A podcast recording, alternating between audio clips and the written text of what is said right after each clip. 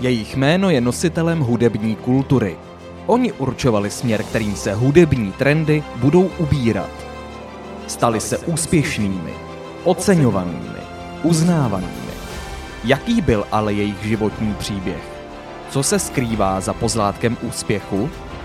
Do života hudebních osobností nahlédneme v pořadu Hudební legendy.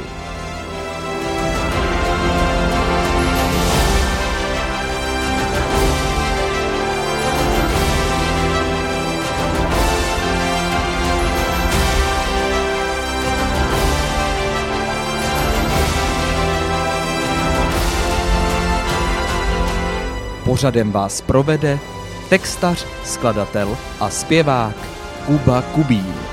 Rádio Trojka uvádí pořad Hudební legendy.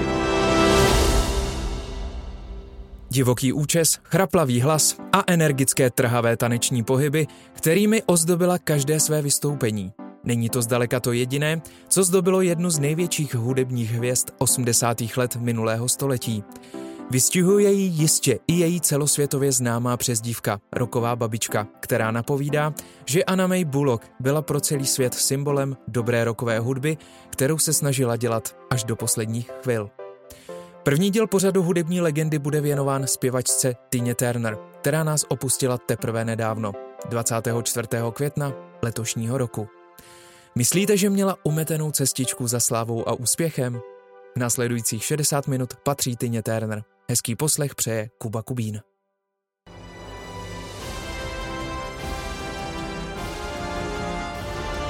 Hudební legendy na rádiu Trojka.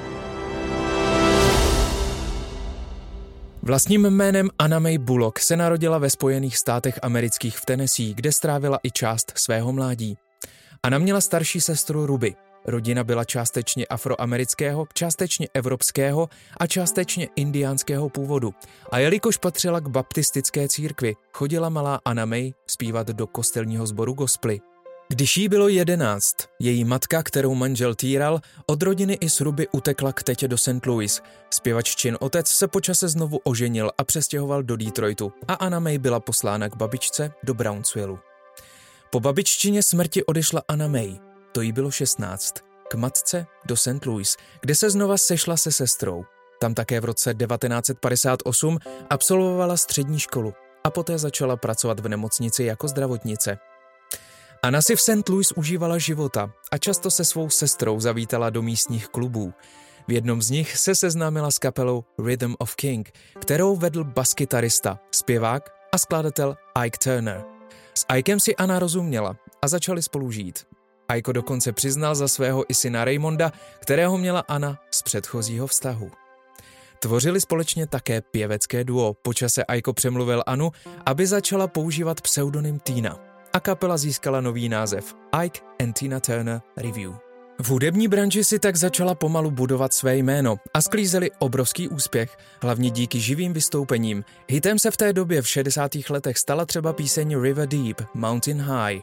Na konci šedesátých let Ike and Tina Turner koncertovali po Spojených státech s tehdejšími superhvězdami Rolling Stones.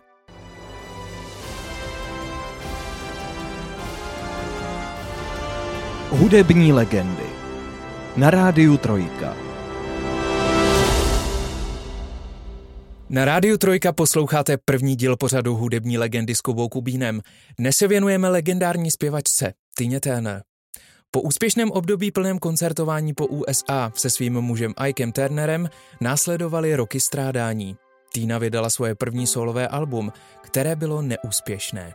V roce devatenáct sedmdesát pět využila toho, že si zahrála roli acidové královny ve filmovém zpracování rockové opery The Who, Tommy a naspívala album Acid Queen, plné rockových coverů.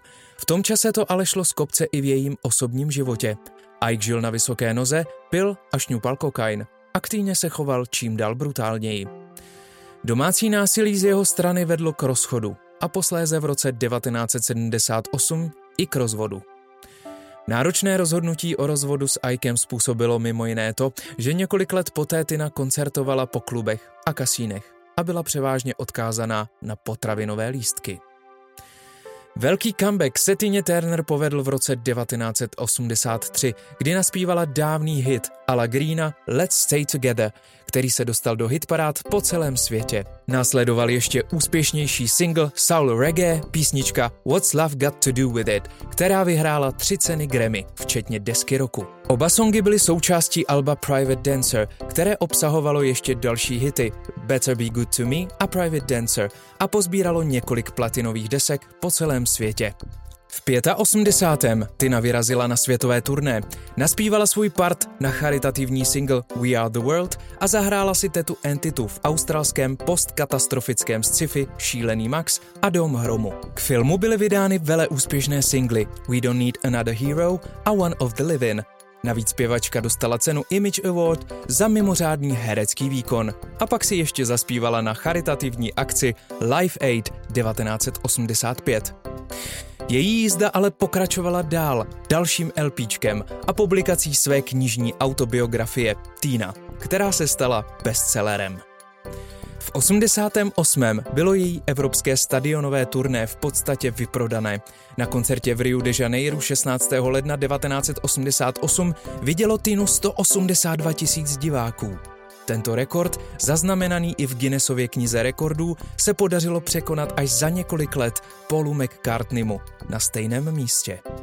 Následně vyšlo další album na konci osmdesátých let s názvem Foreign Affair, které obsahovalo další megahit The Best. Tehdy se Tině začalo říkat Rocková babička.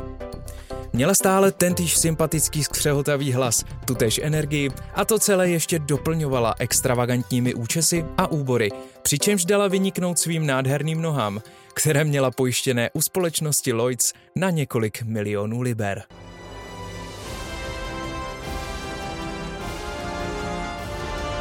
Hudební legendy na rádiu Trojka. Tina Turner je hudební legenda, které se věnujeme v prvním díle nového pořadu na rádiu Trojka. Deska Foreign Affair s hitem The Best byla úspěšná zejména v Evropě a Tině se tu líbilo natolik, že na kontinentu nakonec zůstala. V roce devatenáct set devadesát jedna byla Tina společně s ex-manželem Ikem uvedena do rock'n'rollové síně slávy. Následovalo americké turné a přestěhování zpěvačky do Švýcarska. V roce devatenáct set devadesát pět naspívala k nové bondovce stejnojmenný song Golden Eye. Její kariéra byla stále na vrcholu, což potvrdilo její americké turné na začátku tisíciletí, které bylo obchodně nejúspěšnější ze všech turné světových hvězd v daném roce. Turné se opravdu vydařilo a po jeho skončení odešla Tina Turner ve svých šedesáti jedné letech do uměleckého důchodu. Pravdou je, že od té doby žádnou řadovou desku nenatočila. V roce dva tisíce třináct se Tina Turner provdala za dlouholetého přítele Ervina Bacha a po dvaceti letech pobytu v zemi pod Alpami obdržela švýcarské občanství. Tina Turner oba dva své syny přežila. Craig spáchal sebevraždu v padesáti devíti letech a Ronnie zemřel na komplikace spojené s rakovinou tlustého střeva koncem roku dva tisíce dvacet dva, když mu bylo šedesát dva let. Podle všeho ale se syny neudržovala bližší vztahy a nebyly poslední léta v kontaktu. Ať už byly důvody jakékoliv, rozhodně tomu nepřispěl fakt, že se přestěhovala do Švýcarska. Poslední roky nebyly pro zpěvačku zdravotně vůbec jednoduché. V roce dva tisíce třináct, pár týdnů po svatbě, prodělala mozkovou mrtvici a o tři roky později jí pak byla diagnostikovaná rakovina střev a zároveň jí selhávaly ledviny. Její milující manžel jí daroval svoji. Tina Turner bojovala s těžkou nemocí až do dvacátého čtvrtého května roku dva tisíce dvacet tři, kdy svůj boj prohrála. Tehdy jí bylo osmdesát tři let. Tina se stala jednou z nejúspěšnějších a rozhodně legendárních zpěvaček historie. Stala se rockovou legendou, na kterou se nedá zapomenout. A my jsme měli tu čest na ní zavzpomínat v rámci prvního dílu pořadu Hudební legendy. Pokud byste chtěli slyšet záznam dnešního vysílání, nalaďte si nás ve středu od dvaceti hodin. Příští týden vás vezmeme za další hudební ikonou Whitney Houston. Takže nezapomeňte být v pátek od dvaceti hodin na vlnách Rádia Trojka. Krásný večer přeje všem posluchačům Kuba Kubín.